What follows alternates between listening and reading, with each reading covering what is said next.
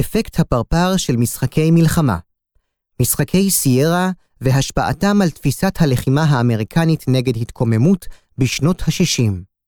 מאת טל טובי. ציטוט Fools say that they learn by experience. I prefer to profit by others' experience. ביסמרק. כבר באמצע שנות ה-50 של המאה הקודמת, החל הצבא האמריקני בתהליך אינטנסיבי של חשיבה צבאית בתחום המלחמה נגד גרילה, תהליך שהוביל לבסוף לפרסומן של מספר דוקטרינות. על המחשבה הצבאית האמריקנית בתחום הלחימה נגד התקוממות וחתרנות, Counter-Insurgency, ובקיצור, קוין, השפיעו מספר גורמים, כגון ניסיונה שלה ולימוד מניסיונם של צבאות אחרים. בנוסף, הושפע תהליך חשיבה מקיף זה גם משיתוף פעולה עם מכוני מחקר ואוניברסיטאות בארצות הברית, ובין אלה בולט מכון המחקר RAND, שערך מגוון מחקרים בנושאים אסטרטגיים במטרה לסייע ולשפר את התמודדותה של ארצות הברית בתקופת המלחמה הקרה. אחד התחומים היה הניסיון לגבש תיאוריית קוין יעילה ורלוונטית, תוך שאיפה שתיאוריה כזו תאומץ ותהפוך לאסטרטגיה האמריקנית בתחום. הניסיון לניסוח תיאוריה בראנד נעשה בעקבות סדרת משחקי מלחמה בשם סיירה, שנערכו במחצית השנייה של שנות ה-50. מתוך סדרת משחקים אלו, וכלקח מהם, החלו חוקרי ראנד לבחון את תופעת החתרנות, Insurgency. אחת מתרומותיהם העיקריות הייתה כתיבת סדרה של מחקרים שבהם נלמדו הלקחים ממערכות קוין שניהלו צרפת ובריטניה בשנים שלפני המעורבות האמריקנית הישירה בווייטנאם. לא כל שכן, נשלחו חוקרי ראנד לווייטנאם ועסקו בפיתוח כלים מעשיים עבור הצבא האמריקני. בכך היה למשחקי סיירה אפקט דומה למשק כנפי הפרפר, והשפעתם הייתה משמעותית למכון המחקר ראנד ולחשיבה הצבאית של הצבא האמריקאי בתחום הקוין. מטרתו של מאמר זה היא לבחון כיצד ממשחקי סיירה התפתחה סדרה של מחקרים היסטוריים, וכיצד מחקרים אלו השפיעו על פיתוח האסטרטגיה האמריקנית בתחום הקוין במהלך מלחמת וייטנאם. המאמר יבחן בקצרה את המתודולוגיה של סדרת משחקי מלחמה אלה במטרה להצביע על תהליך דרמטי שבו משחקי מלחמה חוללו שינוי בדפוסי החשיבה והפעולה של ראנד, אשר השפיעו על אסטרטגיית הקוין שעיצב הצבא האמריקני במהלך מלחמת וייטנאם. חלקו הראשון של המאמר יבחן את הקמתו של ראנד תוך דיון קצר על המחקרים שביצעו חוקרי המכון בעשור הראשון של המלחמה הקרה.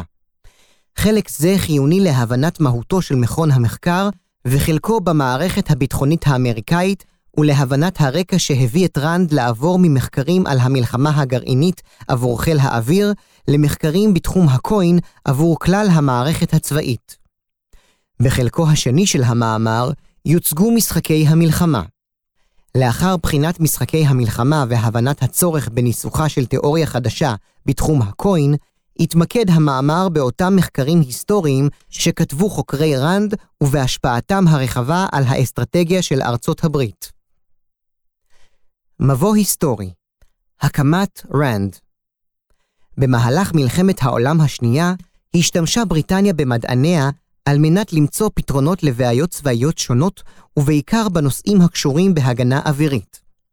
הייתה זו ראשיתו של תחום מחקר שזכה לשם חקר ביצועים, Operations Research, OR.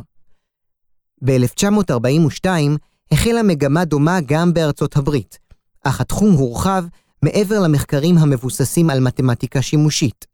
כך למשל, חיל האוויר והמשרד לשירותים אסטרטגיים, Office of Strategic Services, הארגון שקדם ל-CIA, שילבו גם חוקרים מתחום מדעי החברה, בעיקר כלכלנים, על מנת לזהות את נקודות התורפה של המערכות הכלכליות הגרמנית והיפנית. תרומתם של המדענים למאמץ המלחמתי של בעלות הברית אינה מוטל בספק, ודי אם נציין את פרויקט מנהטן. בשלהי המלחמה התעורר החשש כי המדענים יחזרו למשרותיהם האקדמיות שאותן החזיקו קודם המלחמה. מפקד חיל האוויר האמריקני, גנרל הנרי ארנולד, אשר הכיר בתרומתם המכרעת של המדענים, העריך כי חשיבותם רק תלך ותגבר בעתיד.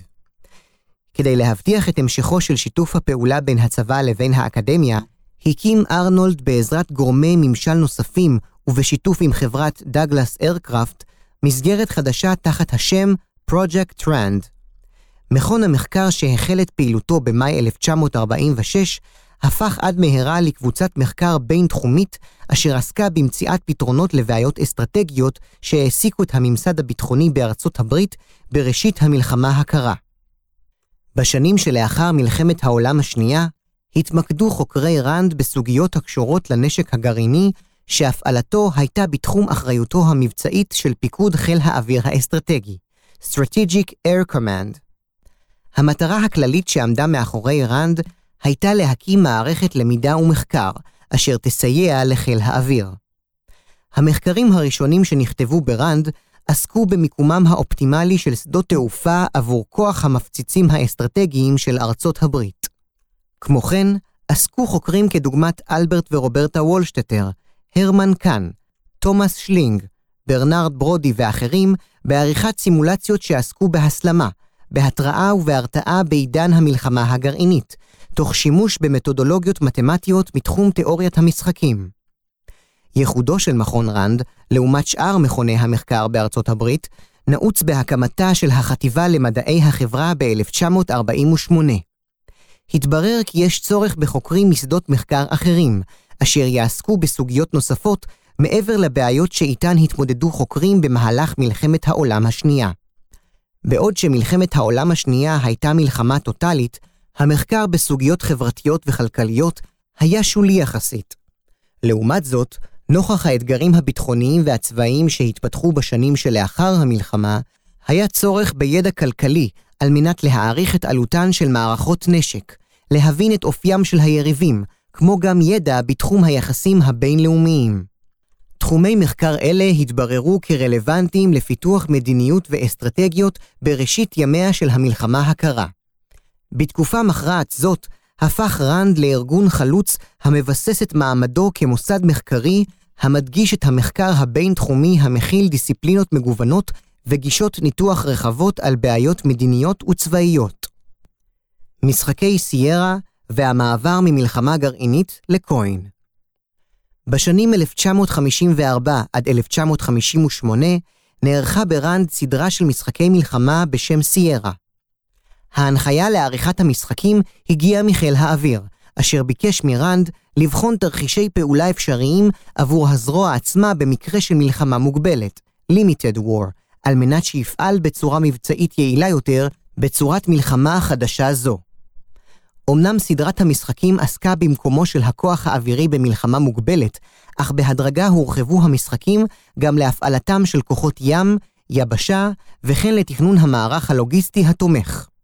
במסגרת המשחקים, נבחן ניהולה של מלחמה מוגבלת באסיה, כשהמודל בפני חוקרי ראנד היו מלחמת קוריאה, 1950 עד 1953, והמלחמה הצרפתית בהודו-סין, 1946 עד 1954, שהתפתחה בשלביה המאוחרים למלחמה סדירה. שתי המלחמות הללו התאפיינו בהיותן מוגבלות בהיקפן הגיאוגרפי, אך במהלכן הפעיל האויב כוחות צבא גדולים, ובשתיהן ארצות הברית שקלה את השימוש בנשק גרעיני. משחקי מלחמה אלו נערכו בצילה של ביקורת נוקבת של אנליסטים בראנד, כמו גם בסוכנויות ממשלתיות אחרות, אודות אסטרטגיית התגמול המסיבי של ממשל אייזנהאואר. המבקרים טענו כי אסטרטגיה זו לא רלוונטית במקרה של עימות מחוץ לזירת מרכז אירופה. אחת מהנחות היסוד של משחקי סיירה הייתה הערכת חוקרי ראנד כי תבוסת הצרפתים בווייטנאם תביא בהכרח, כפי שאכן היה, להגברת המעורבות האמריקנית באזור, ואף כי ישנה אפשרות ברורה שארצות הברית תסתבך בעימות צבאי מוגבל בדרום-מזרח אסיה. למשחקי סיירה היו שתי מטרות. הראשונה, לבחון את המשמעויות המדיניות והצבאיות של תרחיש שבו ארצות הברית תמצא עצמה נלחמת מלחמה מוגבלת בדרום-מזרח אסיה, וייטנאם, במזרח אסיה, טיוואן או קוריאה, ובמזרח התיכון.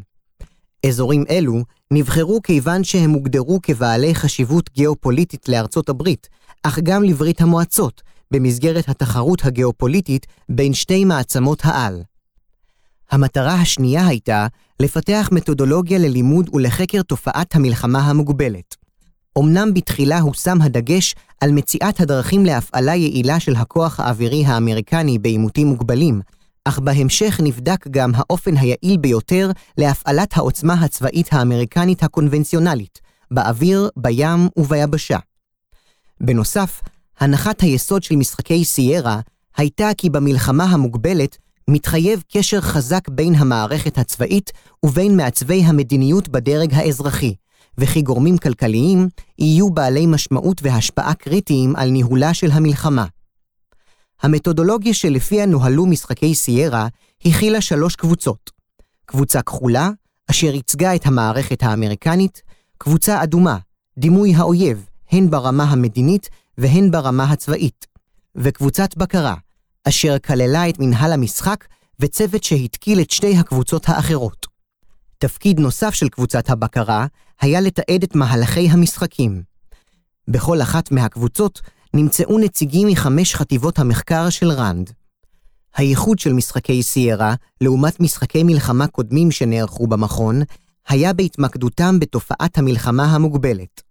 משחקי מלחמה אחרים דימו מלחמה קונבנציונלית כוללת לפי מודל מלחמת העולם השנייה, מלחמה גרעינית, או מלחמה המתחילה כמלחמה קונבנציונלית, אך המסלימה למלחמה גרעינית בין שתי מעצמות העל.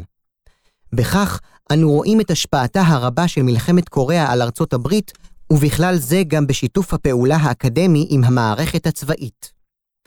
משחקי סיירה שילבו בתוכם, לצד מהלכים צבאיים, גם דפוסי פעולה מדיניים וכלכליים, ובכך היוו משחקי סיירה משחקי מלחמה ולא משחקי קרב, אשר במסגרתם הוזזו כוחות צבאיים על גבי מפות. במילים אחרות, משחקי סיירה עסקו במידה רבה במימד הפוליטי של המלחמה, ולא רק בהיבט הצבאי-מבצעי שלה. המשתתפים שהציגו את ארצות הברית במשחק, נדרשו להבנה טובה יותר של היריב, ובכך אילצו את המשתתפים לחקור את מאפייני המלחמה המוגבלת. המשחקים עצמם התנהלו כאינטראקציה בין שתי הקבוצות, כאשר כל קבוצה הכינה סדרת פעולות שחלקה עבר לקבוצה השנייה על ידי קבוצת השליטה והבקרה, כמכניזם של איסוף מודיעין. כמו כן, קבוצה זו קבעה את ההשלכות של פעולות קבוצה אחת על האחרת, וכל קבוצה הייתה צריכה להמשיך בפעולותיה ולתכנן מהלכים עתידיים או נגדיים לפי החלטות קבוצת הבקרה. אחד מהמשתתפים במשחקי סיירה היה ג'ורג' טנהם, חוקר צעיר שאך זה סיים את עבודת הדוקטורט שלו שעסקה במחתרת הבלגית במלחמת העולם השנייה. אמנם המשחקים הציגו תרחישים עתידיים אפשריים, אך טענתו של טנהם הייתה כי אלה ששיחקו את לוחמי הגרילה פעלו לפי עקרונות המלחמה והלחימה של צבאות סדירים, ולפיכך סבלו המשחקים מייצוג לא ריאליסטי של המציאות הצבאית. פרדוקס זה, קרי ייצוג לא ריאליסטי של האויב הלא סדיר מול האפשרות כי ארצות הברית תימצא עומדת מול אויב כזה בעתיד, הביא את רנד להבנה כי ישנו צורך חיוני בהבנת הווייט מין, תנועת הגרילה המהפכנית שפעלה בווייטנאם. אד פקסטון, מנהל משחקי המלחמה בראנד, קיבל את הצעתו של טאנהם לכתוב מדריך אשר יספק תובנות עבור דרכי המלחמה והטקטיקות של הגרילה הקומוניסטית בווייטנאם. מחקר פנימי זה הפך לאחד מספרי היסוד הראשונים והחשובים ביותר על הווייט מין. בהמשך עדכן אותו טאנהם והוסיף לספר פרקים אודות התפתחותו של ארגון הגרילה שפעל בדרום וייטנאם, הווייט קונג. בכתיבת ספר זה השתמש טאנהם במסמכים וייטנאמים רבים, אשר נפלו בידי הצרפתים. מסמכים אלו סיפקו לו תובנות רבות אודות הצד השני של הגבעה, ומסקנתו העיקרית הייתה כי הווייטמין פעל לפי עקרונות המלחמה המהפכנית של מאו, וכי הצבא הצרפתי נכשל במלחמה כיוון שלא השכיל להתאים עצמו למציאות החדשה. מחקרו זה של טנהם מציין אולי את נקודת הזמן ההיסטורית שבה החל הרנד לעסוק בסוגיות הקשורות לקוין, תוך הבנה כי משחקי סיירה למעשה לא סיפקו תובנות ברורות בתחום זה. בנוסף לכך, נוכל לזהות גורמים נוספים אשר האיצו את העברת רנד לחקר הקוין ובראש ובראשונה את מדיניותו של הנשיא קנדי. מסיירה לקנדי, זרז נוסף לפיתוח החשיבה בתחום הקוין.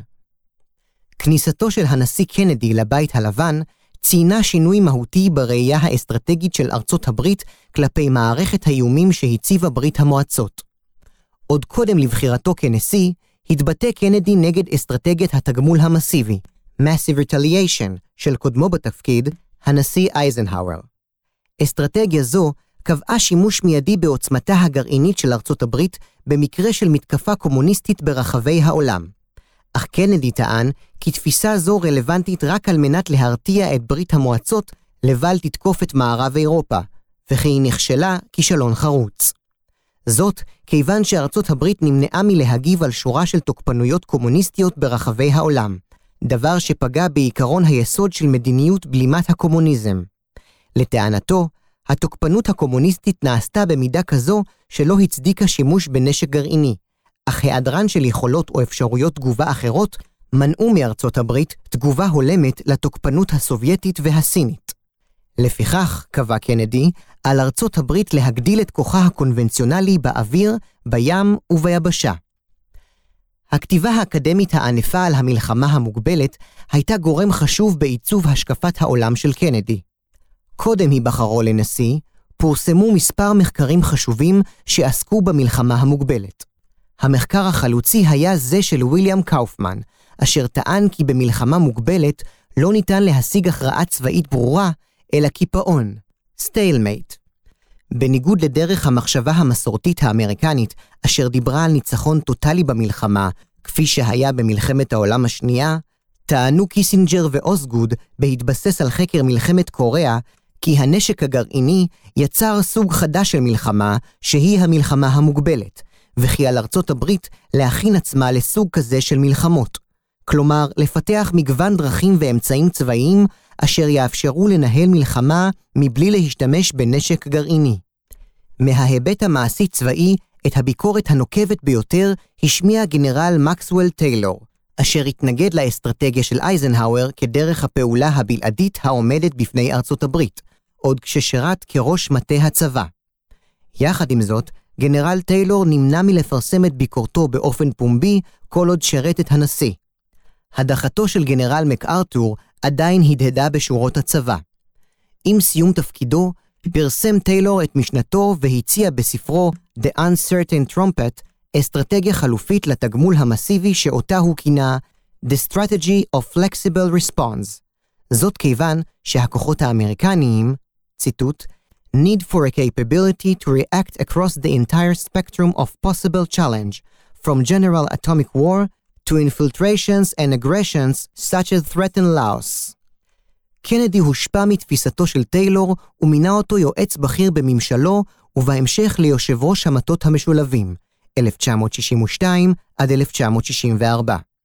לפיכך, אין ספק כי כניסתו של קנדי לבית הלבן ציינה שינוי מהותי בראייה האסטרטגית של ארצות הברית כלפי מערכת האיומים שהציבה ברית המועצות, ותפיסת התגמול המסיבי הוחלפה במדיניות המענה הגמיש שאותה הציע מקסוול טיילור.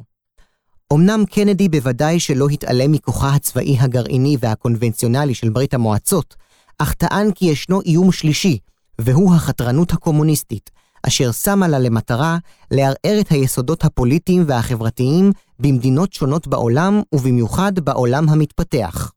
ממשל קנדי הקדיש את החודשיים הראשונים של כהונתו למציאת פתרונות ולעיצוב קווי מדיניות פוליטית וצבאית, אשר יספקו מענה הולם לאיום ולתוקפנות הקומוניסטית, שבאה לידי ביטוי דרך אותן מלחמות שחרור לאומיות, או מלחמות הגרילה המהפכניות ברחבי העולם.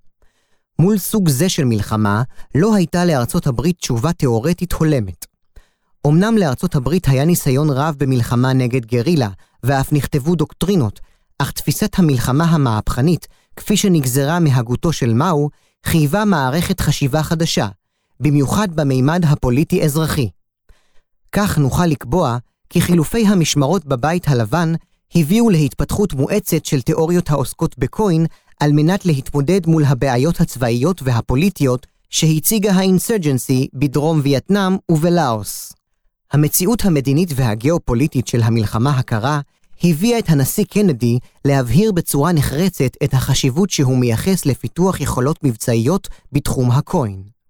תפיסתו האסטרטגית של קנדי, המענה הגמיש, חייבה בניית מערכת אשר תוכל לתת מענה פוליטי וצבאי לתופעת הלוחמה המהפכנית. מקריאת מזכר המועצה לביטחון לאומי מספר 2, National Security Action Memorandum, NSAM, מתבררת עמדתו הנחרצת של הנשיא קנדי על רצונו בפיתוח כוחות, תוכניות ודרכי פעולה נגד תופעת החתרנות. NSAM-2, אשר פורסם ב-3 בפברואר 1961, ואשר נועד למזכיר ההגנה רוברט מקנמרה, קבע כי הנשיא דרש מהפנטגון שיפעל בשיתוף עם סוכנויות אחרות על מנת למצוא את הדרכים לבנות כוחות ללוחמה נגד גרילה. קנדי האמין שמלבד אמצעים צבאיים, יש לשלב בקוין גם אמצעים פוליטיים, דיפלומטיים, כלכליים ותעמולתיים. כך למשל, הטיל הנשיא על מחלקת המדינה את התיאום בין כל המאמצים, יחד עם המשך העיסוק בסוגיות דיפלומטיות. על ה-CIA הוטל להפעיל כוחות לא סדירים שלא היו חלק מהצבאות של המדינות המעורבות, ואילו על מחלקת ההגנה הוטל להרחיב את הפעולות הצבאיות כך שיכללו מבצעים לשינוי מגמות התמיכה של האוכלוסייה האזרחית. הנחיותיו של הנשיא היו עבור כל האזורים שבהם פעלה חתרנות קומוניסטית, אך במרס 1961 הורה קנדי למחלקת ההגנה ול-CIA לעשות את כל המאמצים האפשריים על מנת להתחיל מהר ככל האפשר פעולות במבצעי גרילה נגד וייטמין טריטורי. שינוי מדיניות דרסטי זה הביא את גופי הממשל השונים לבחון האם נמצאים ברשותם הכלים להיענות לרצונו של הנשיא.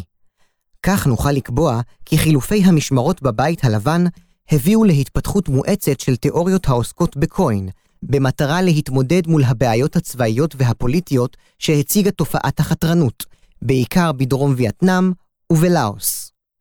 מהרגע שהנשיא הבהיר את החשיבות שהוא מייחס לקוין, טוען ריצ'רד בטס, מיהרו כל הזרועות לוודא מי מהן יכולה לספק את רצונו במהירות האפשרית.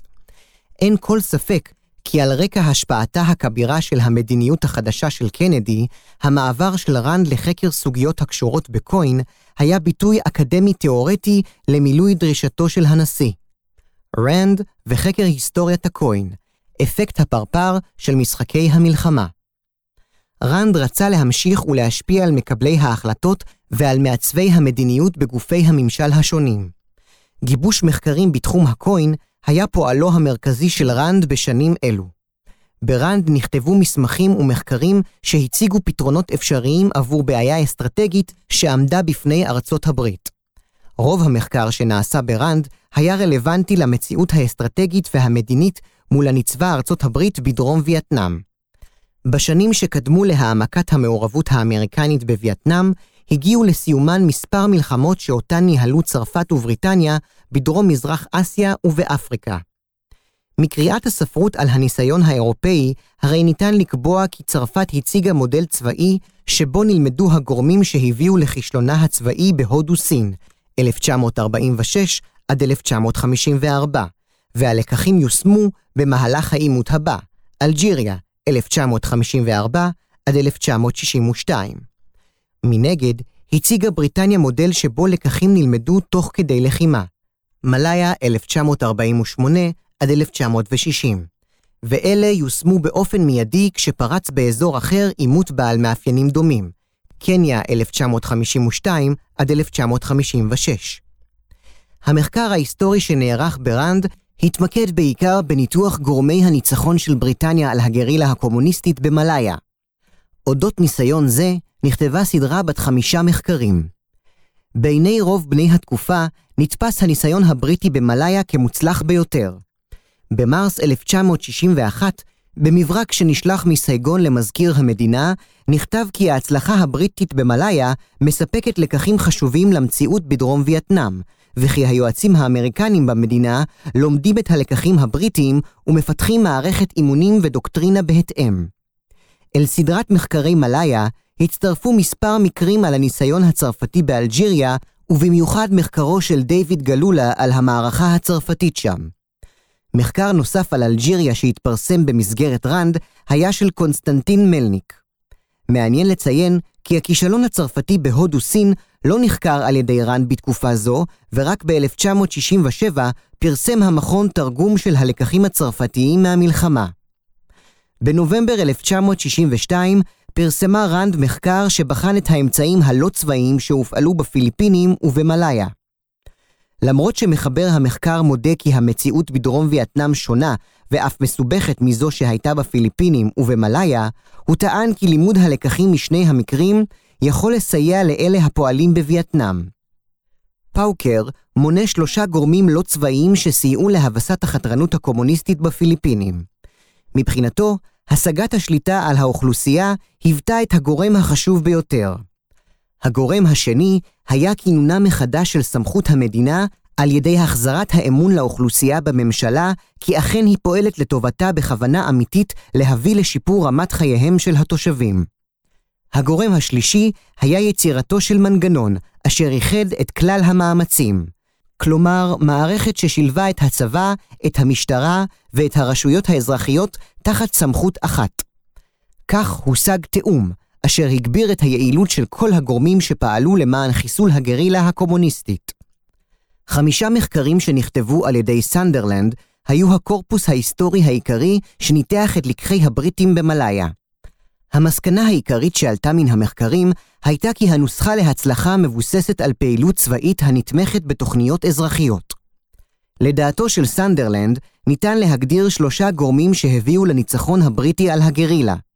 הראשון היה יוזמה התקפית שלא אפשרה לגרילה להתקדם לפי הדוקטרינה המאואיסטית.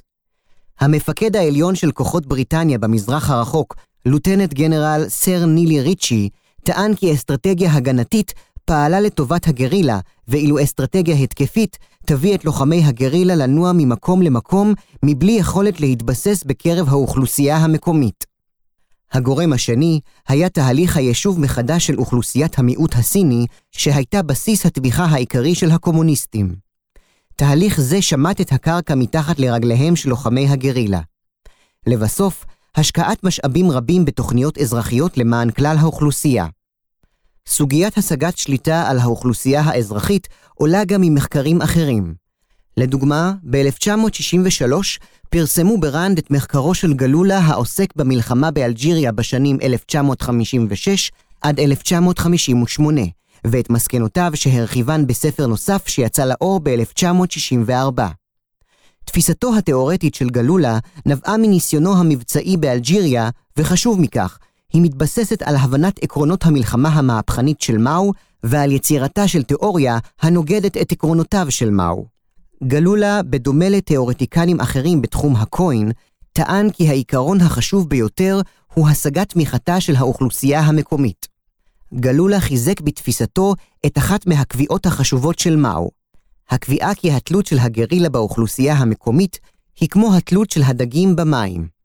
בהקשר לפעולות הצבאיות, טענתו של גלולה היא שאלה חייבות לבוא כסיוע וכמשלימות את הפעולות בקרב האוכלוסייה האזרחית. לפיכך, לדעת גלולה, הדינמיקה העיקרית בקוין צריכה להיות הגנת האוכלוסייה מפני הגרילה ולמנוע ממנה להתבסס באזורים מיושבים. במילים אחרות, העברת האוכלוסייה האזרחית לתמוך במאמצי הצבא נגד הגרילה.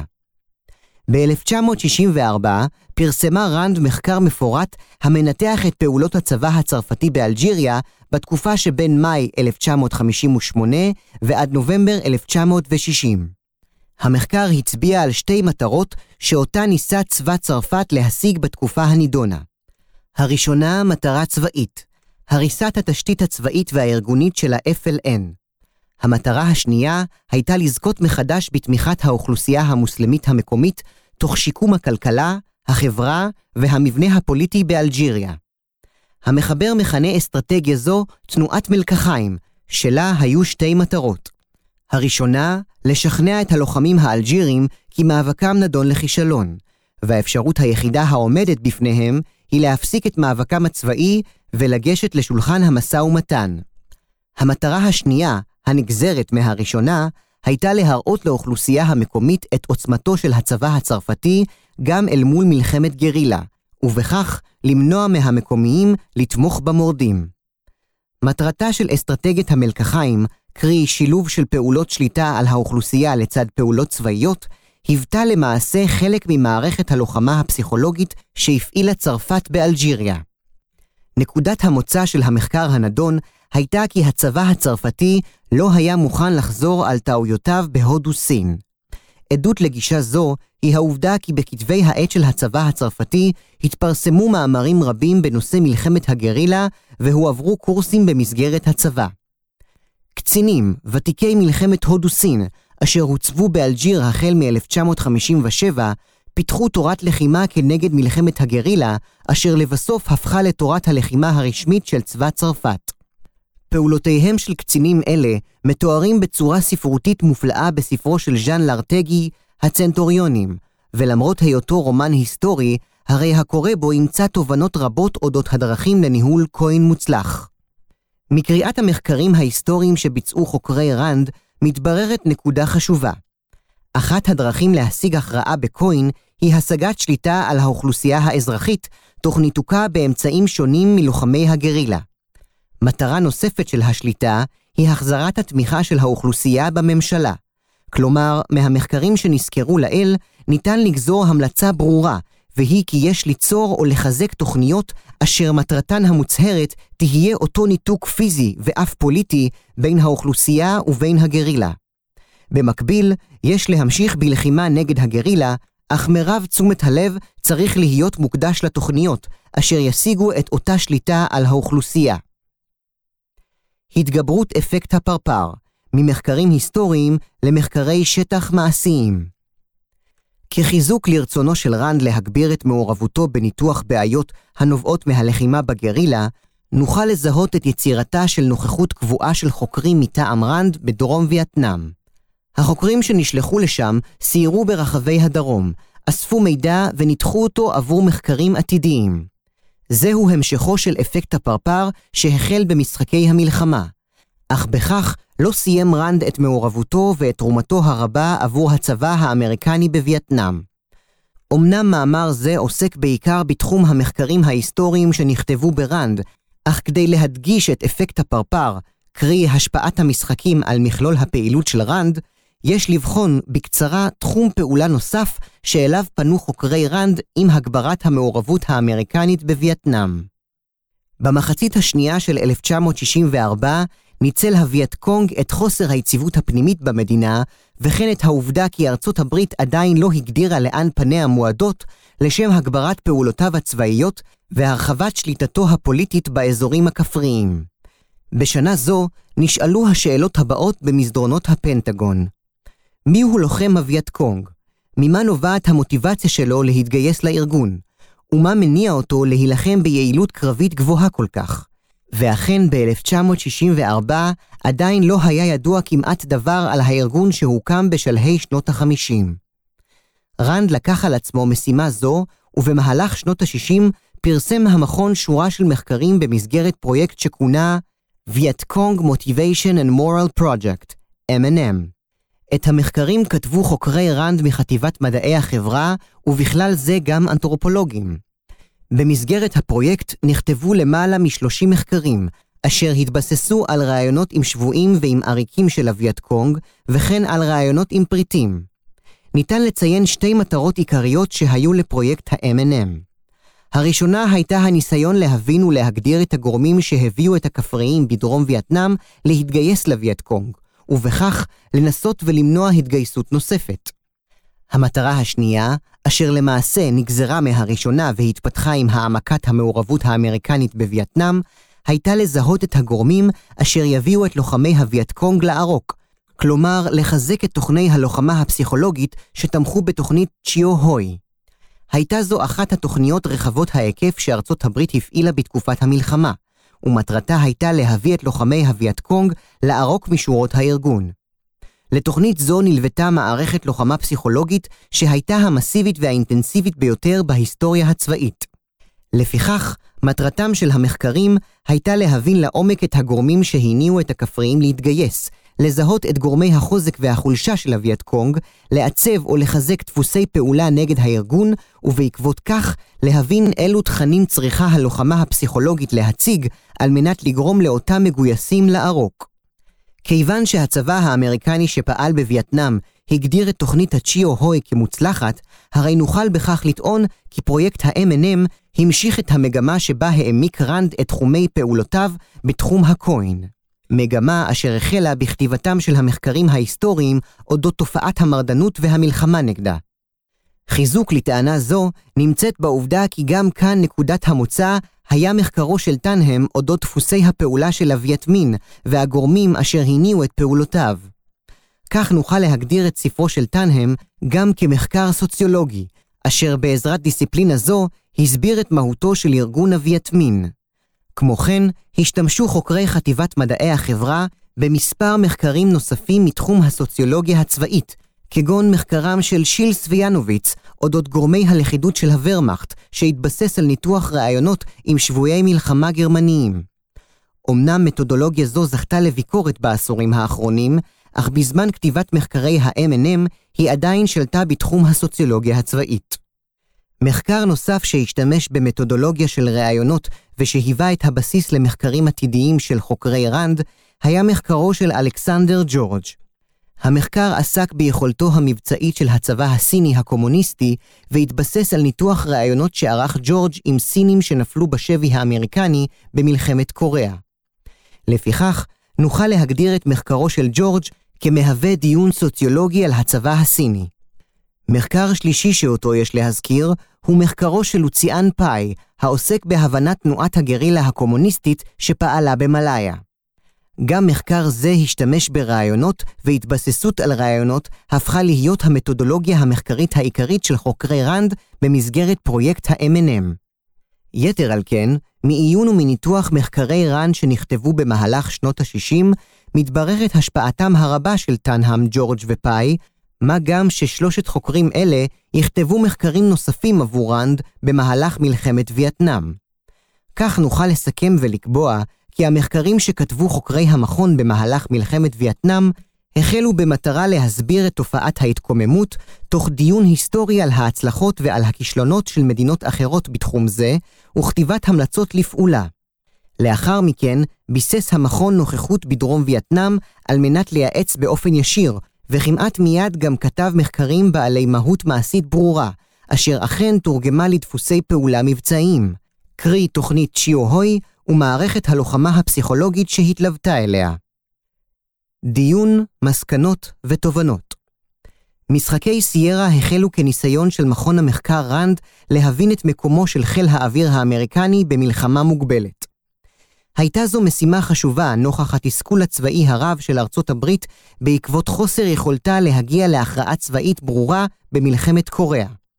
אך התובנות ממשחקי סיירה יחד עם הביקורת על מדיניות התגמול המסיבי של הנשיא אייזנהאואר והחלפתה בתפיסת המענה הגמיש של קנדי, היו בעלי השפעה כבירה וארוכת טווח על רנד. על מנת להישאר רלוונטי מול סוגי העימות החדשים שעמדו מול ארצות הברית, החל המכון לעסוק יותר ויותר בתופעת ההתקוממות ובמלחמה נגדה. נוסף על המחקרים ההיסטוריים שנבחנו במאמר זה, כתבו חוקרי רנד עוד עשרות מחקרים במטרה לעזור לכוחות הצבא שפעלו בווייטנאם, M&M. כך נוכל לקבוע כי משחקי סיירה יצרו מעין אפקט פרפר, זאת משום שהם חוללו באופן בלתי צפוי סדרה של שינויים דרמטיים, ובמקרה של מאמר זה, המעבר של רנד מהתמקדות כמעט בלעדית בחקר תאורטי של המלחמה הגרעינית, להתעסקות אקדמית בתופעת הקוין, עד לכדי מעורבות מעשית רבה בעיצוב אסטרטגיות ודפוסי פעולה מבצעיים עבור המערכת הצבאית האמריקנית שפעלה בווייטנאם. משלהי שנות ה-50 ועד לסיום המעורבות האמריקנית בווייטנאם, נכתבו בראנד כ-500 מחקרים על וייטנאם, כ-60 על לאוס ועוד כ-100 על בעיית החתרנות בתאילנד. גם אחרי המלחמה בווייטנאם, ועל אף הרתיעה של הצבא וההימנעות מהקוין, המשיך המכון והעמיק את המחקר בתחום זה. עבודתו זו שימשה אחרי כן כבסיס ידע ללחימה באפגניסטן ובעיראק. המנדט המחקרי והתקציבי של רנד היה בתחום המלחמה הגרעינית, תוך כתיבת מחקרים עבור חיל האוויר, ולפיכך יש לראות את הפנייה לתחום ה COIN כעניין דרמטי, אשר השאיר את רנד כמכון מחקר רלוונטי בהוויה האסטרטגית האמריקנית. במדריך שדה של צבא היבשה האמריקאי, העוסק בלחימה כנגד ההתקוממות, Counter-Insurgency, נטען כי רק ארגון לומד יהיה מסוגל להתמודד ביעילות עם תופעת ההתקוממות העממית. בראשית שנות האלפיים בחנו גרגורי דדיס וג'ון נייגל את תהליכי הלמידה של הצבא האמריקני במהלך מלחמת וייטנאם. שני החוקרים פרסמו שורה של מחקרים בנושא, שבהם קבעו כי בניגוד לתדמית המקובלת, הצבא האמריקני היה מוסד בעל תרבות ארגונית של למידה, תוך ניסיון לעצב את האסטרטגיה המתאימה עבור העימות מולו עמד במלחמת וייטנאם. זאת ניתן לייחס במידה רבה לתמיכה שקיבל הצבא ממכון המחקר ראנד. אחת מדרכי הלמידה החשובות במקצוע הצבאי היא ניתוח דוגמאות היסטוריות של עימותים דומים. תצפית היסטורית הייתה אחד הכלים שבעזרתו ניסו חוקרי ראנד לזקק תיאוריה צבאית, אשר תסייע במלחמה נגד החתרנות הקומוניסטית ברחבי העולם השלישי בכלל ובדרום וייטנאם בפרט. ניתן לחקור את המלחמה באורח שיטתי, מתוך תצפית היסטורית, כאשר מטרתה של התצפית הינה לסייע ביצירתה של תיאוריה צבאית, אשר תשיג את המטרה האולטימטיבית בהפעלת כוח צבאי, ניצחון. הוגי דעות צבאיים מערביים רבים טענו כי יש ליצור תיאוריה צבאית מתוך חקר ההיסטוריה הצבאית. כאשר הוויכוח ביניהם היה, ועדיין, האם יכולה תיאוריה צבאית להיות אוניברסלית. אך אין ויכוח כי יש ללמוד את ההיסטוריה הצבאית במטרה להגדיר תיאוריה צבאית רלוונטית, וכי המחקר ההיסטורי הוא בסיסה של התיאוריה הצבאית. זאת כיוון שלכל אורך ההיסטוריה סיפקה המלחמה לקחים ברורים. מהנחה זו ניתן לטעון כי תצפית היסטורית הייתה אחד הכלים שבעזרתו ניסו חוקרי ראנד לזקק תיאוריה צבאית אשר תסייע במלחמה נגד החתרנות הקומוניסטית ברחבי העולם השלישי בכלל ובדרום וייטנאם בפרט. כאן נמצא גם את התובנות עבור צה"ל. כאמור, מחקרי ראנד אודות קוין נבעו מההבנה כי מול ארצות הברית עומדת צורת מלחמה חדשה, שאין הוא ערוך אליה. מערכת הביטחון וצה"ל נמצאים בקשרים הדוקים ופוריים עם התעשיות הביטחוניות השונות. המערכת הצבאית מגדירה בעיות, ואותן תעשיות, תוך שיתוף פעולה עם הגורמים הצבאיים, מוצאות פתרונות טכנולוגיים. במילים אחרות, שיתוף הפעולה הצבאי-אקדמי בישראל מתמקד בתחום ההנדסי והטכנולוגי. בישראל שיתוף פעולה אקדמי-צבאי אינו פורה. חסר שיח היכול לעורר דיון בבעיות מבצעיות, לפתח דרך מחשבה עצמאית ובלתי תלויה, ולקבל פתרונות היכולים להתאים למציאות אסטרטגית כזו או אחרת. במצבה האקדמי של מדינת ישראל יש בה שפע של חוקרים צעירים, בעלי תארים מתקדמים בכל תחומי המחקר, אשר רבים מהם מחפשים את עתידם בחו"ל ואף מצליחים להשתלב באוניברסיטאות השונות, חלקן גם היוקרתיות.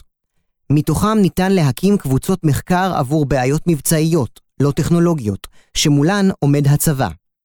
טנהם חקר את המחתרת הבלגית במלחמת העולם השנייה, ומול בעיית הקוין המתפתחת, הוא כתב את אחד המחקרים החשובים על המלחמה המהפכנית מבית מדרשו של מאו.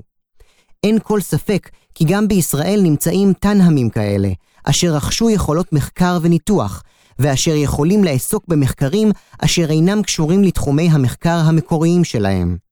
מקרה רנד מוכיח את נחיצותו של מכון כזה, אשר למרות שחוקריו מקבלים תקציבים מהצבא, הרי אין הם מחויבים לפרדיגמות ולמחשבה השמרנית לעתים שלו. כמובן שאין הצבא צריך לקבל את מסקנותיהם של אותם מחקרים, אך לפניו יונחו עמדות אחרות, היכולות לעורר דיון פורה, שבתורו ייתכן וישפיע על מקבלי ההחלטות בדרג הצבאי הבכיר.